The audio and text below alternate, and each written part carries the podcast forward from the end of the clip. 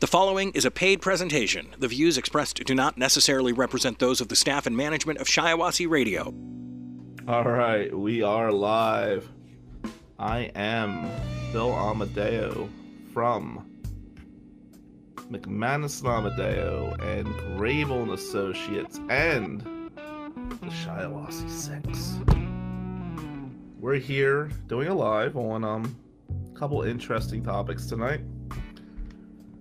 Number one, we're going to talk about politics. Um, we're going to talk about the political spectrum, what happens in the political spectrum.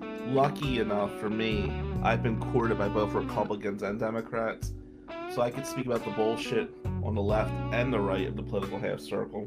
We'll share some stories.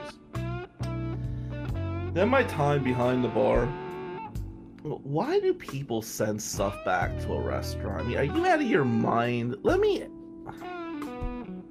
Well, let's stop for a minute.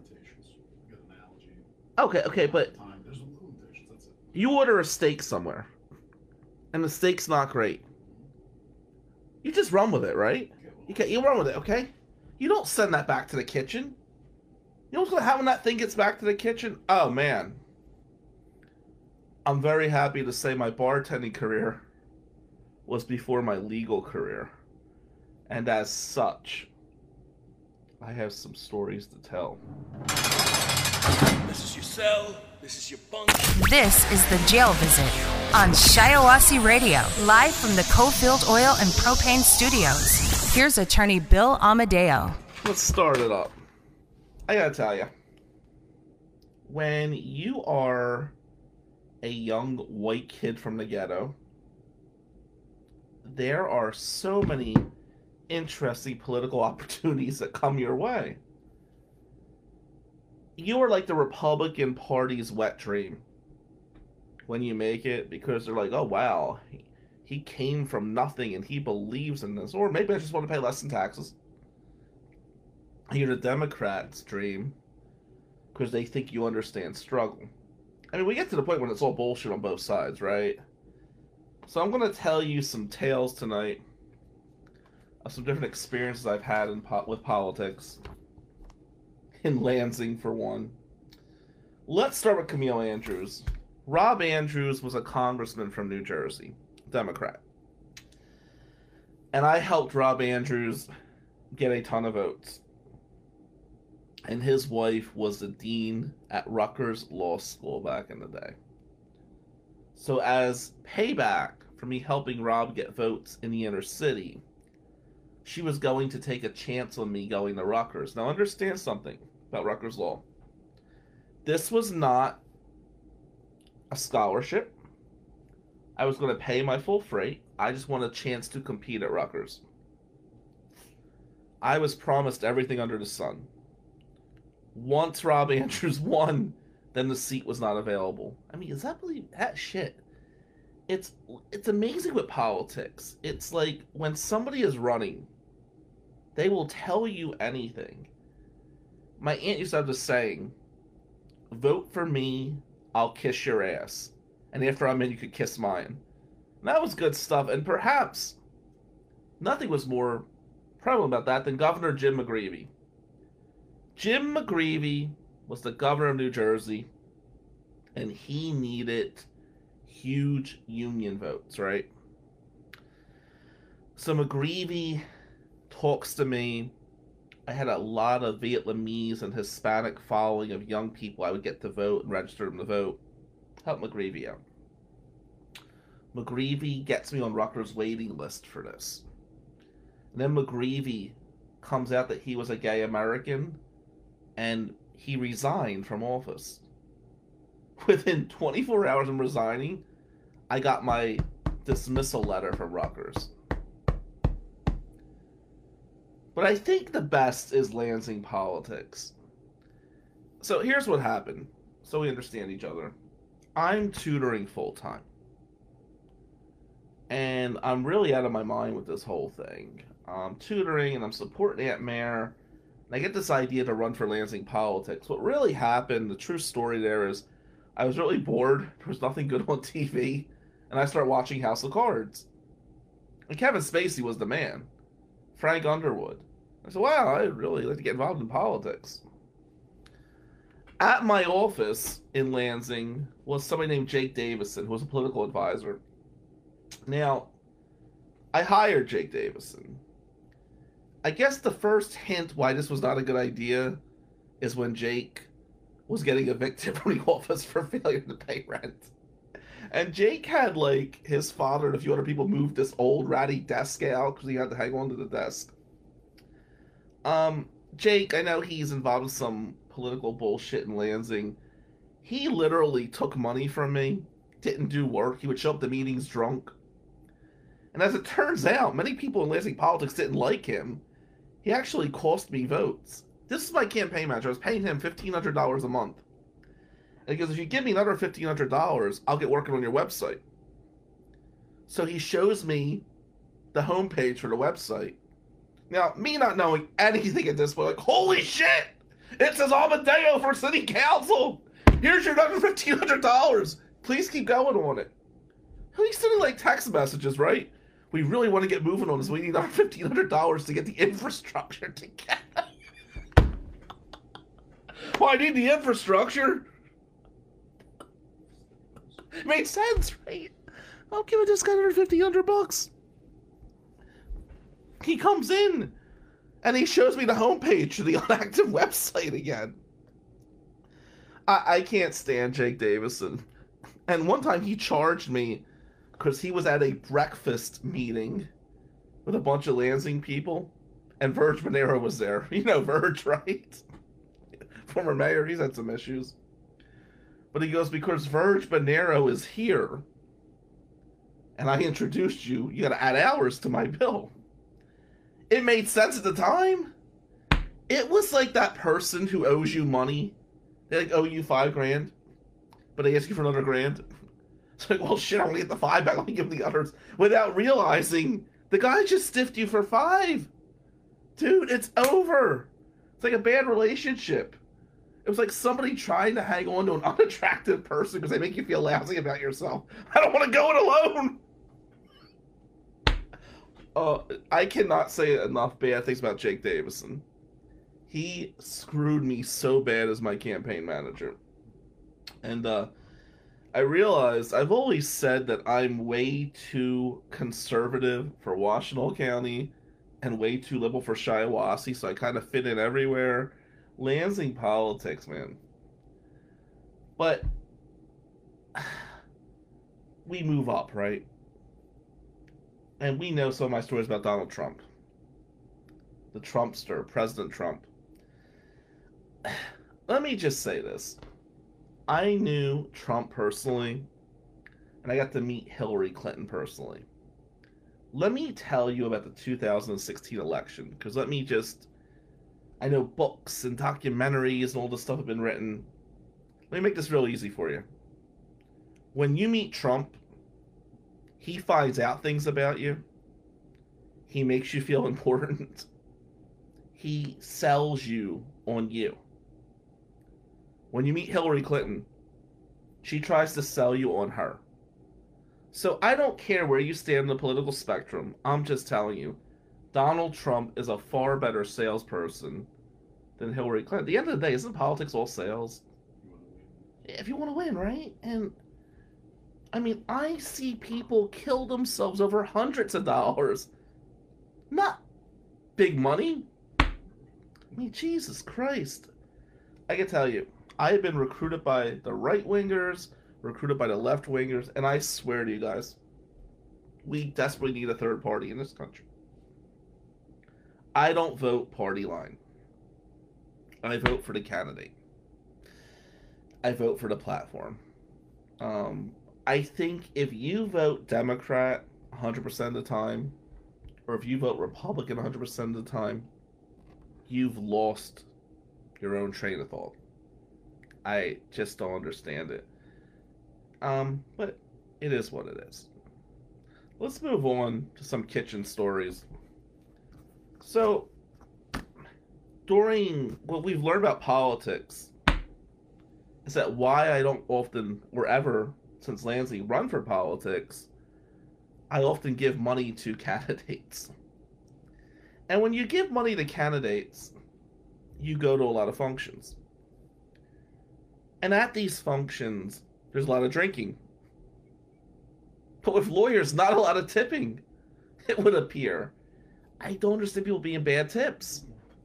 But how many functions have we been to with lawyers when I'm giving like extra money to waiters? Hey, sorry about them. Don't judge them. Oh, God. Okay, first of all, tipping is extremely important.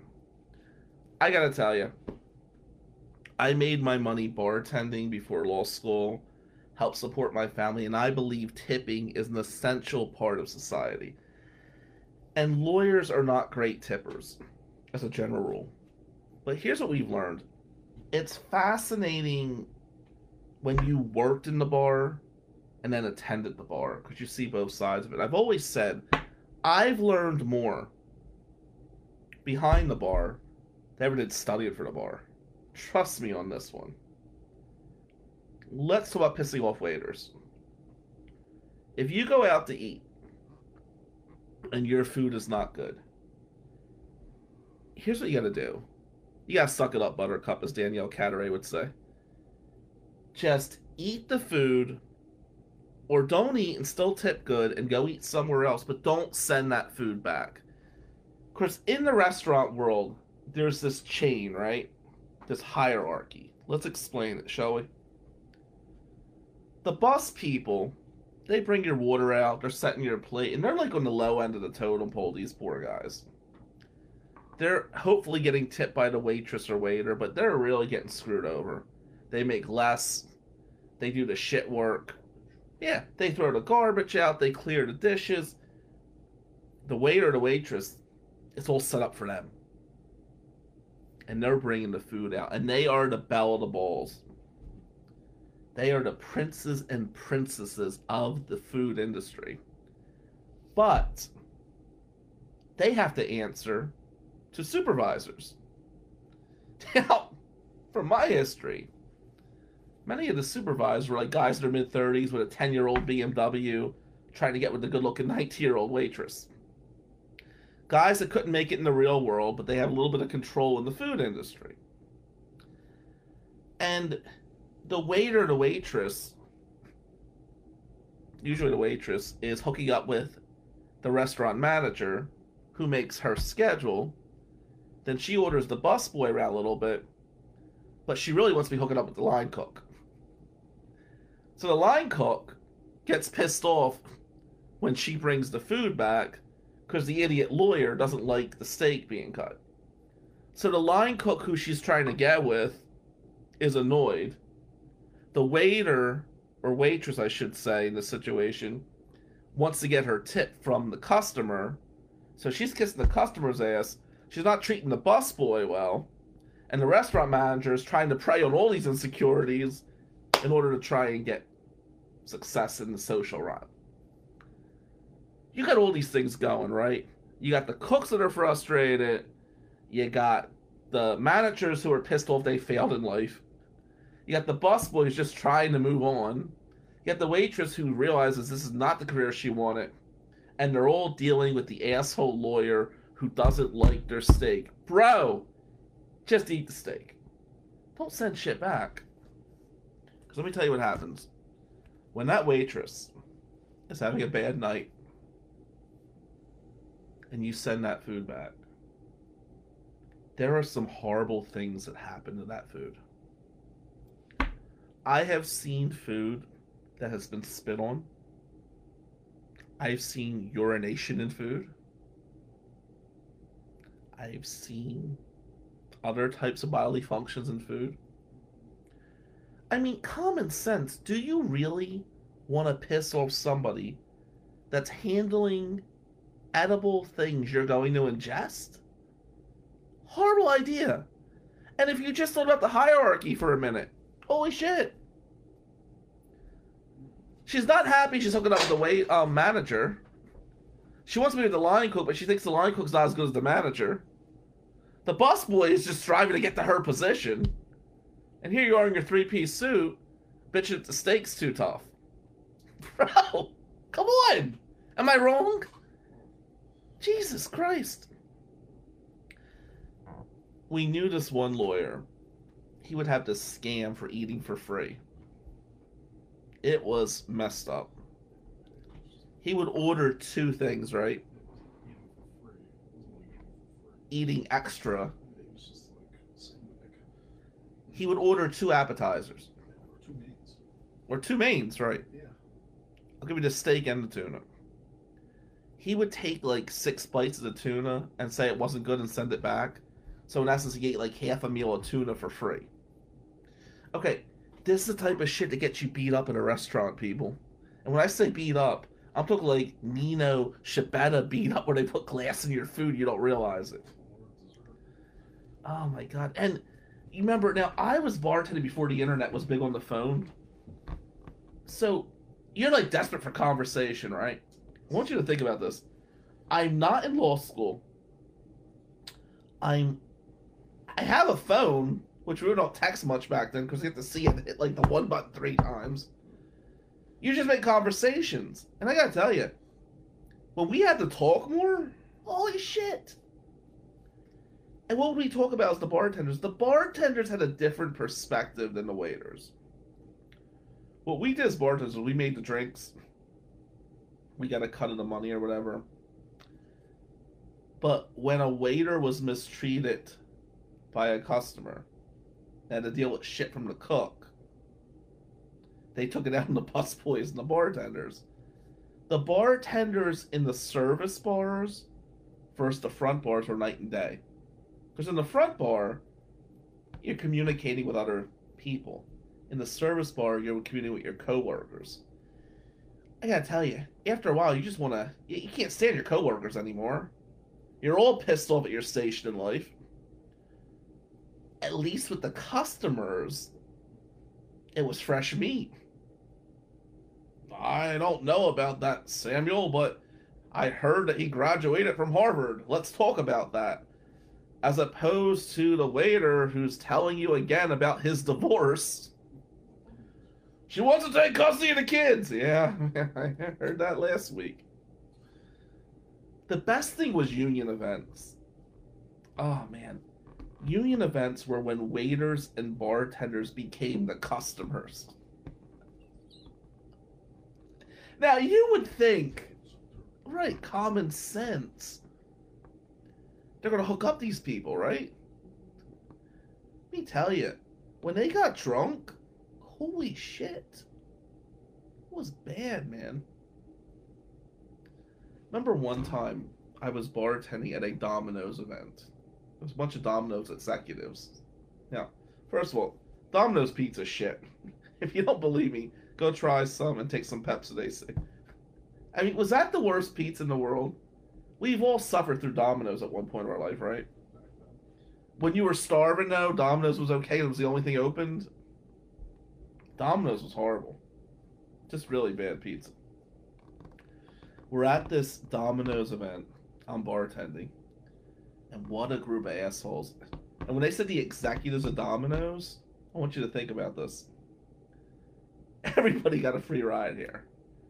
It was like, here's the CEO, here's the corporate managers, and here's the local guy working down on 4th Street. And it was their night to shine. Remember one time I said to this one Domino manager, he goes, I want a Bud Light. I said, Sir, I'm sorry, we're out of Bud Light right now. Can you do a Coors Light? No, asshole. I said Bud Light. I'm the customer. I want this. Let me tell you. I could have taken that shit dough and just shoved it down his throat. That oh my god. All right. And I always loved when people took the water bottles out of the service bars. They would fill it up with vodka to leave. Bartenders that drink during work. Ugh. That's just a, bad idea. All right. What do we learn from this? Let's wrap this up because we're at the 20 minute mark. Number one, don't send food back. Bad idea. Understand the play of the wait staff. When politicians are running for office, they'll tell you anything you want to hear. And after they get in, they could be assholes until they're running again. And whether you are Republican or Democrat, politics is kind of a crime in and of itself. The Jail Visit with attorney Bill Amadeo from McManus and Amadeo. Connect with McManus and Amadeo at McManusAmadeo.com or call 800 392 7311. This is The Jail Visit on Shiawassee Radio. Josh Strickland, I owe you a phone call. I think I owe the whole world a phone call, right, live audience? I mean, Jesus. It has been been a crazy week, man. My God. It's like trial, trial, trial, motion, motion, motion. Thank you for those YouTube comments. I did see that prosecutor rolled her eyes at me. That was interesting. Um, well, you know, when somebody's more intelligent than the other party, I guess rolling the eyes is a natural reaction. But hey, I digress. Let's talk about prom season. Atlantic City High. Yeah, those were the days, huh? They were bad days, weren't they? The live audience is shaking their head already. We got this, man. I want to talk about the prom.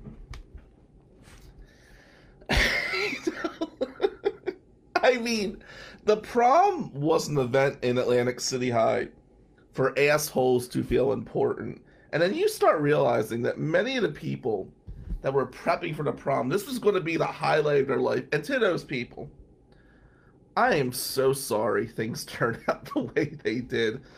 Let's talk about it. I didn't want to go to prom. I really didn't.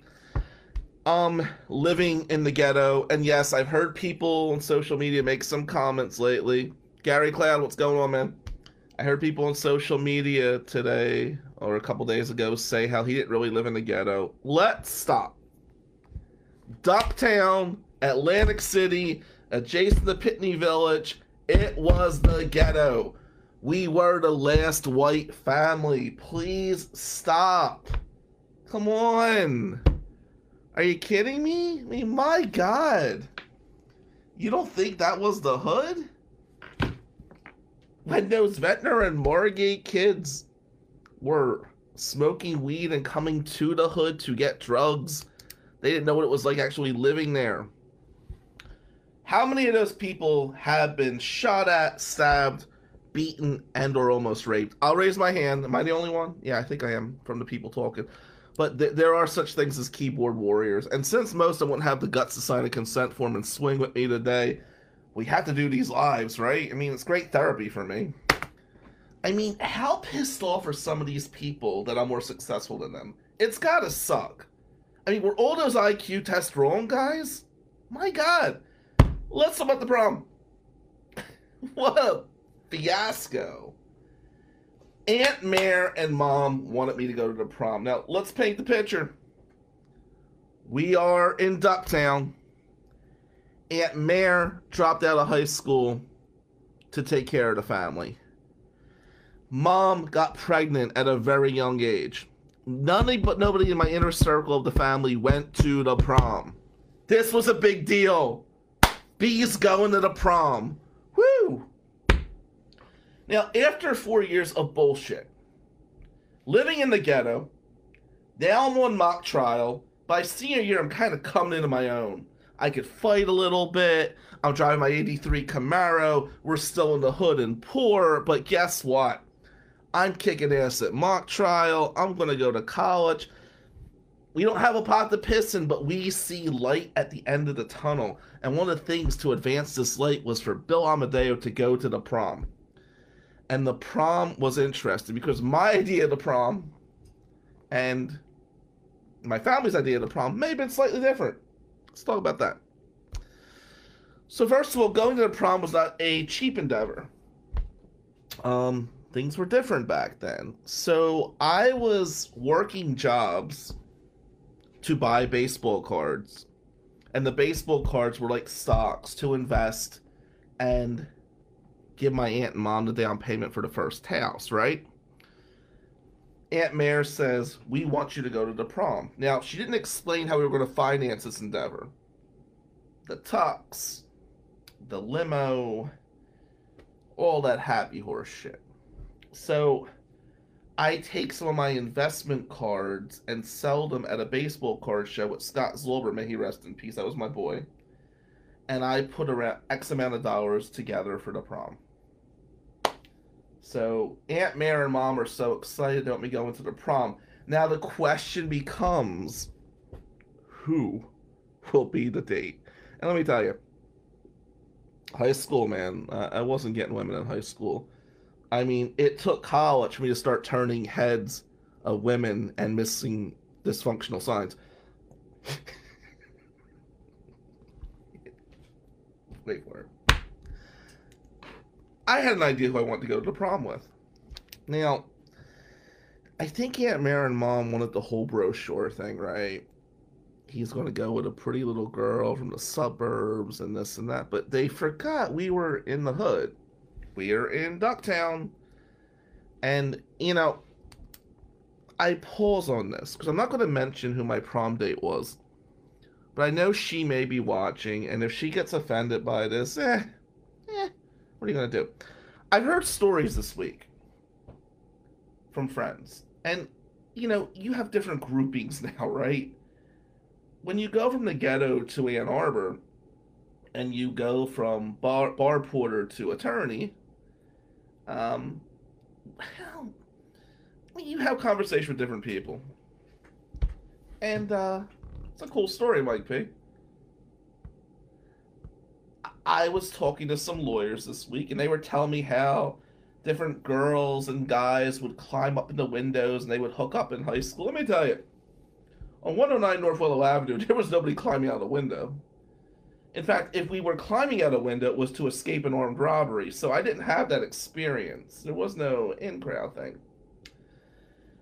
But I had a vision of what I thought was attractive type of girl I liked.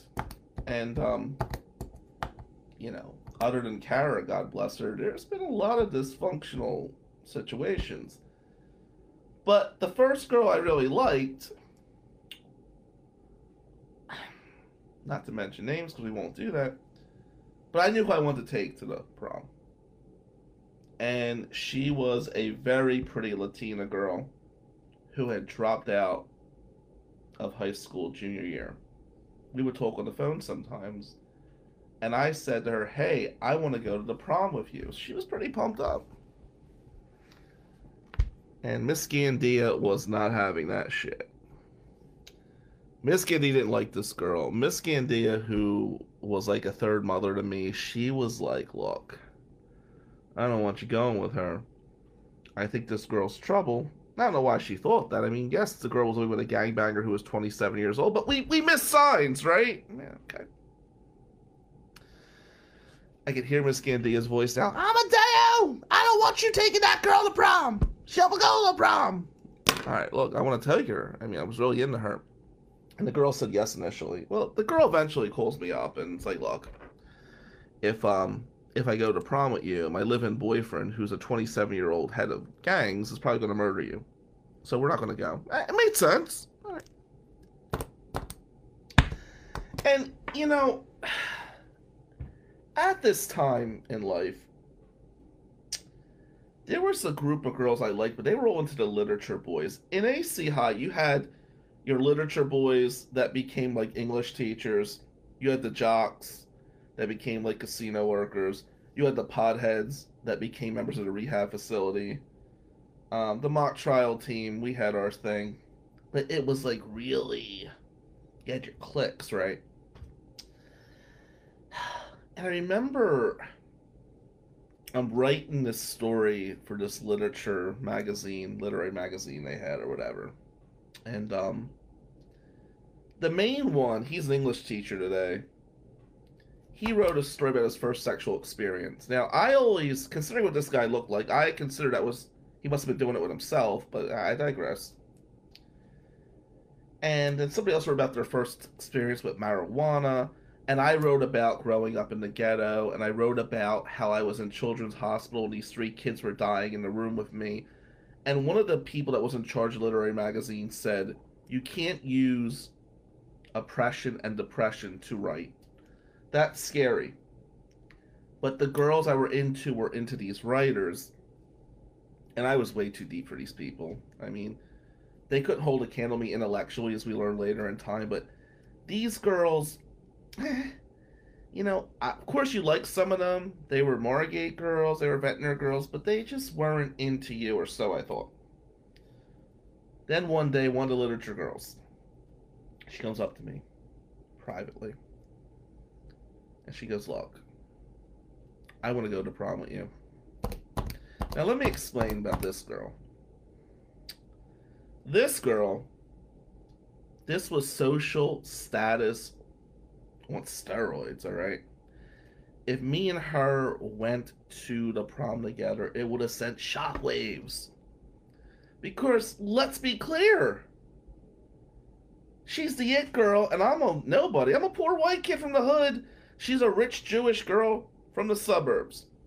But she wants to go. And I'm down. And then her friends tell her she can't go with me. Now you start getting bitter with these cliques, right? So the first girl I want, the Latina chick, she is involved with the 27 year old gangbangers high school dropout. Margate girl, her friends won't allow us to the cliques. Both really wanted to go at one point or another, and I'm kind of guy to hell with this. I'm not going to go to the prom. Then there was the Filipino girl, who ended up being my girlfriend, one of my first girlfriends, the summer after her senior year of high school.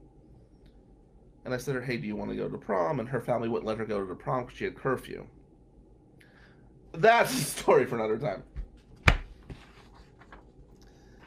And I'm like, well, I guess I'm not going to the prom. But my aunt, always the intervener. Mm. Ay, ay, ay. Aunt Mare was always talking to this girl that worked at ShopRite. And this girl was one of the few white girls from Atlantic City. So we're kindred, right? And Aunt Mary's always talking to her and she likes her. She tells me how pretty she is. Now, mind you, this girl is somewhat psychotic. Aunt Mare missed that. And Aunt Mare, and I love you so much. I know you're watching over me. But Aunt Mare was crazy, right? I mean, crazy Italian woman. Aunt Mare wants me going with this girl. And I'm like, huh. Now the girl's two years younger. And I don't know. I mean, she's cool. I don't know much about her. I know I'm not really her cup of tea. I mean, when you talk about white kids in Atlantic City from the 90s, let me tell you, I was the slow paced one, people. I wasn't drinking. I wasn't smoking pot. I wasn't having sex. Obviously, I am. I go to school. I go to practice. I go to mock trial. I come home. And Mike, you can't go wrong with a shop right, girl, right? So I ask her to the prom. And she accepts.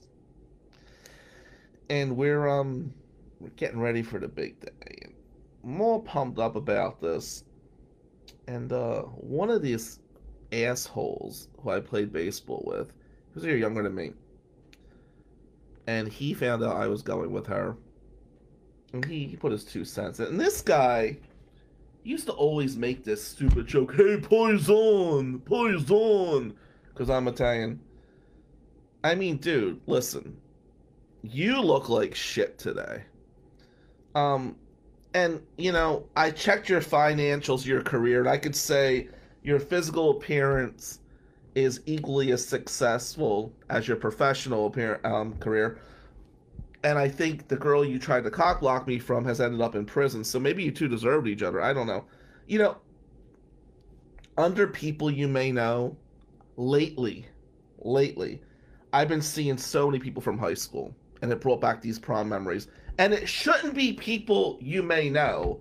It should be labeled people you knew in high school that need a gym membership and or a facelift. Now that would be interesting, Facebook. My God! Guys, we're in our mid 40s. My haters, you look like shit. And you got me thinking about the prom. I hope you enjoyed the prom in 1994 because it looks like your life has been total shit since then. Holy shit! My god! Dude! Eat a salad! Go on the treadmill! Stop using the heroin! I don't know, but.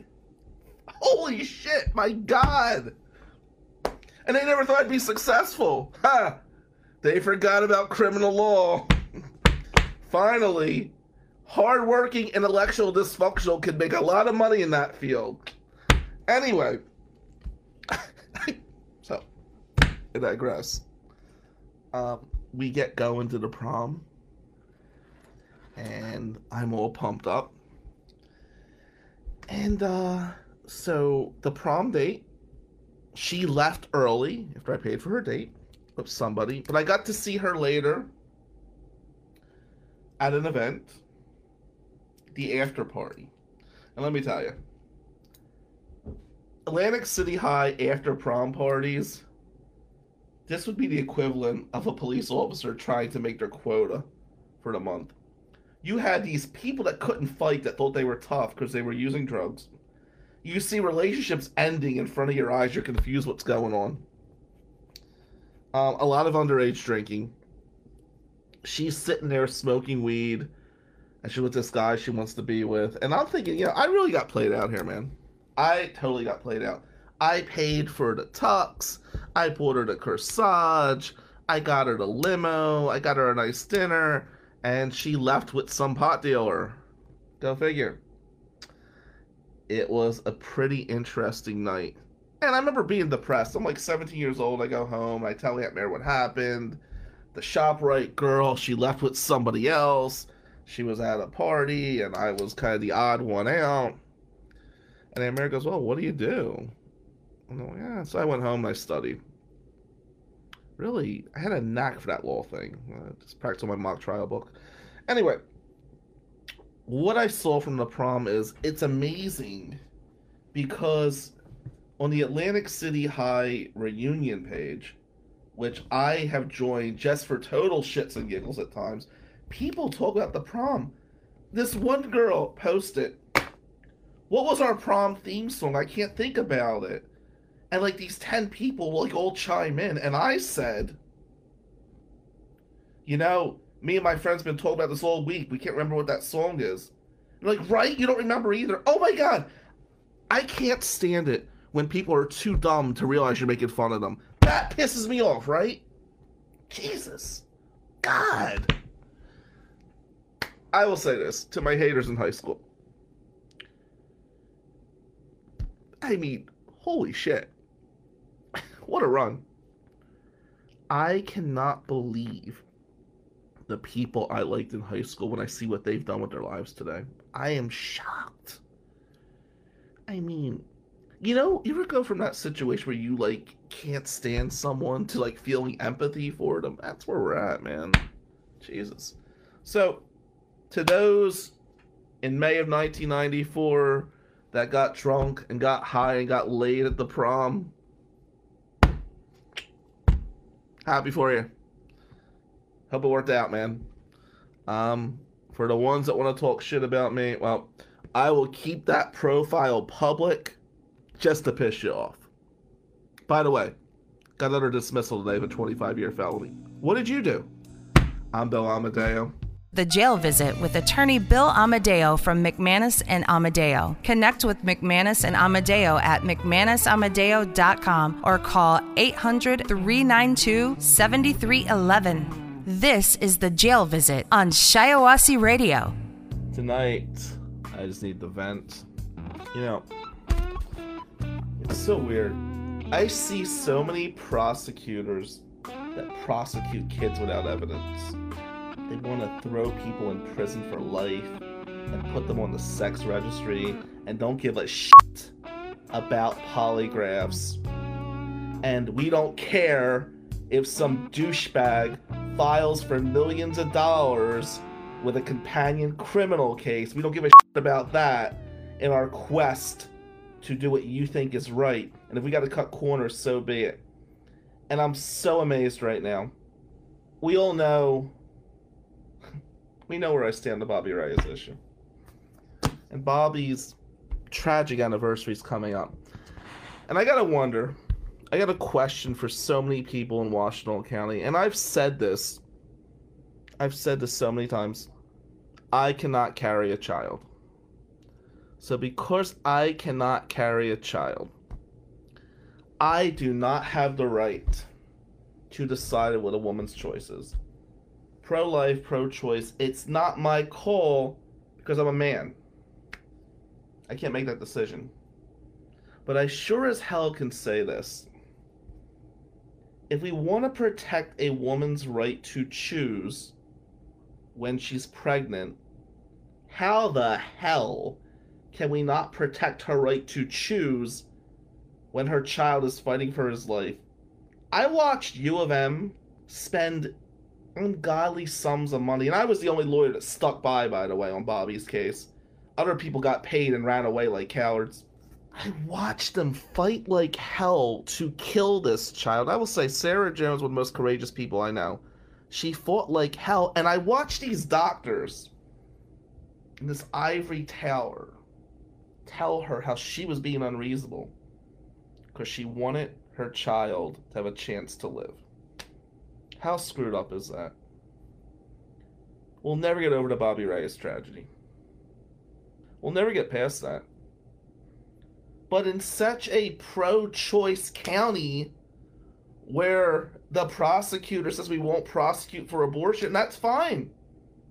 How the hell are we going to try to stack the deck against a child that's alive? Help me on that. I don't care if you're pro life or pro choice in this issue. What I'm saying is this, and it rings more true today than it did in 2019. That kid had a chance to live. And the powers that be fought like hell to pull him off to protect the medical community. And that is beyond frustrating. It's beyond screwed up. I watched these lawyers, and I dealt with probably 14 on Bobby's case, try to stack the deck to kill a kid. One of them brags on his website how he won the case. you know what? You didn't win, dude. We fought like hell for two weeks. Arizona was going to take the kid. I've been down this road before, but every time we come closer to the state, it becomes more frustrating. And as I'm in the middle of over 300 criminal cases right now, and my energy is low, and it's Friday night and I'm still working, I'm pissed off. When I see prosecutors that are fighting like hell with no evidence to convict innocent kids, I now see a prosecutor in Peter Lucido. And Lucido, if you're watching this, film me, bro. Ty Hale got shot. Unarmed. And in 72 hours, an investigation was completed that found the person that killed this 18 year old child. We're not going to press charges. Now, with the media involved, the prosecutor's office wants to talk. So let me be clear. I'm going to rearrange my schedule to go to this meeting. But if the Macomb County Prosecutor's Office wants to give Tina and her family lip service that there's nothing we can do, then don't waste our goddamn time. Investigate this tragedy. Talk to the witnesses. Look at the ring cam. Unarmed kid. Unarmed 18 year old kid is dead. And we can't bring charges on that, but we'll sure as hell bring charges on bullshit CSC allegations across the state with no evidence when there's civil litigation that's companioning it. We'll sure as hell have the Attorney General bring cases against black women that were beaten by police officers and say they're the defendant. But we're not going to bring charges against the guy who killed a child with no weapon. What the hell is that? I'm going to be real clear, Mr. Lucido, and any of your people that are listening. Do the right thing by this family. Get off your ass and do a god investigation. And if I'm putting a target on myself, guess what? I've had U of M go against me. I've had White kid that grew up in the ghetto of Atlantic City. I'm not really friggin' scared of anything. I'm pissed off when I don't see justice happening. Bobby Ray should have had a right to live, and the Hale family has a right to properly grieve Ty's death. And I'm so sick of this bureaucratic bullshit. This is not about money. Both cases I've mentioned, I'm not getting paid a dime.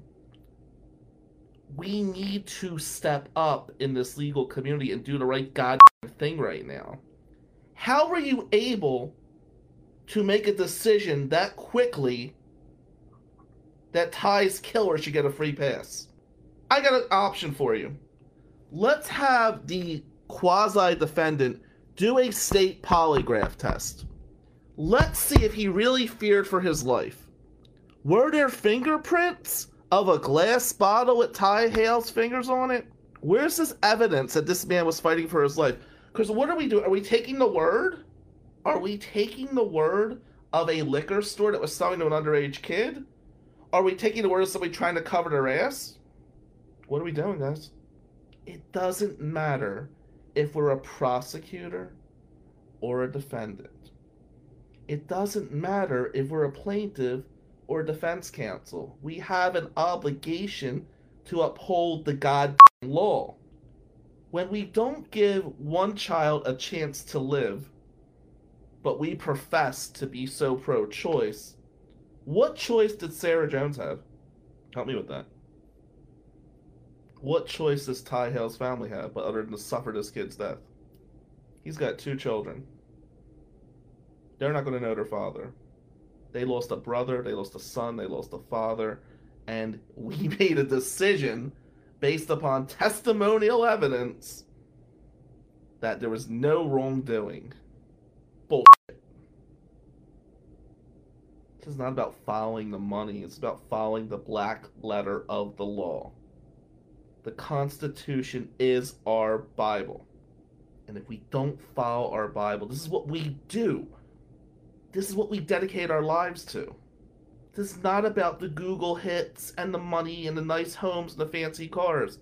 And I'm grateful for everything this profession has given me. But there's something more important than that, where we need justice. We need it now. I hope there is peace in Macomb County. And I hope this does not spiral into something disgusting.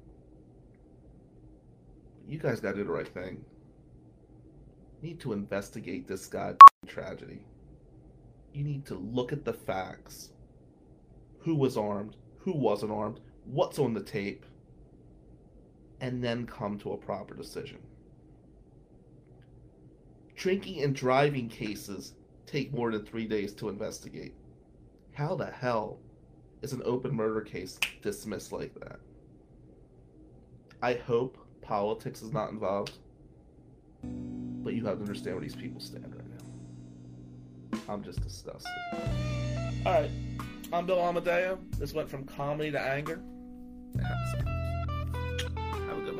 The proceeding was a paid presentation by McManus and Amadeo PLLC. Listeners of this program should contact their attorney to obtain advice with respect to any particular legal matter. No listener should act or refrain from acting on the basis of information within this program without first seeking legal advice from counsel in the relevant jurisdiction. Only your individual attorney can provide assurances that the information and your interpretation of it is applicable or appropriate to your particular situation. Listening to this program using any associated website or related links or resources does not create an attorney client relationship between the listener and host, contributors, or contributing law firms. All liability with respect to actions taken or not taken based on the contents of this program are hereby expressly disclaimed. You and your loved ones deserve a criminal defense firm that believes that your life and freedom are worth fighting for. Matt McManus, Bill Amadeo, and the McManus and Amadeo team of attorneys, investigators, and case managers will take the lead with a vast knowledge and legal experience across the state of Michigan to get the best possible result for you. Learn more at McManusAmadeo.com. Schedule a free consultation 24 7 by calling 800 392 7311.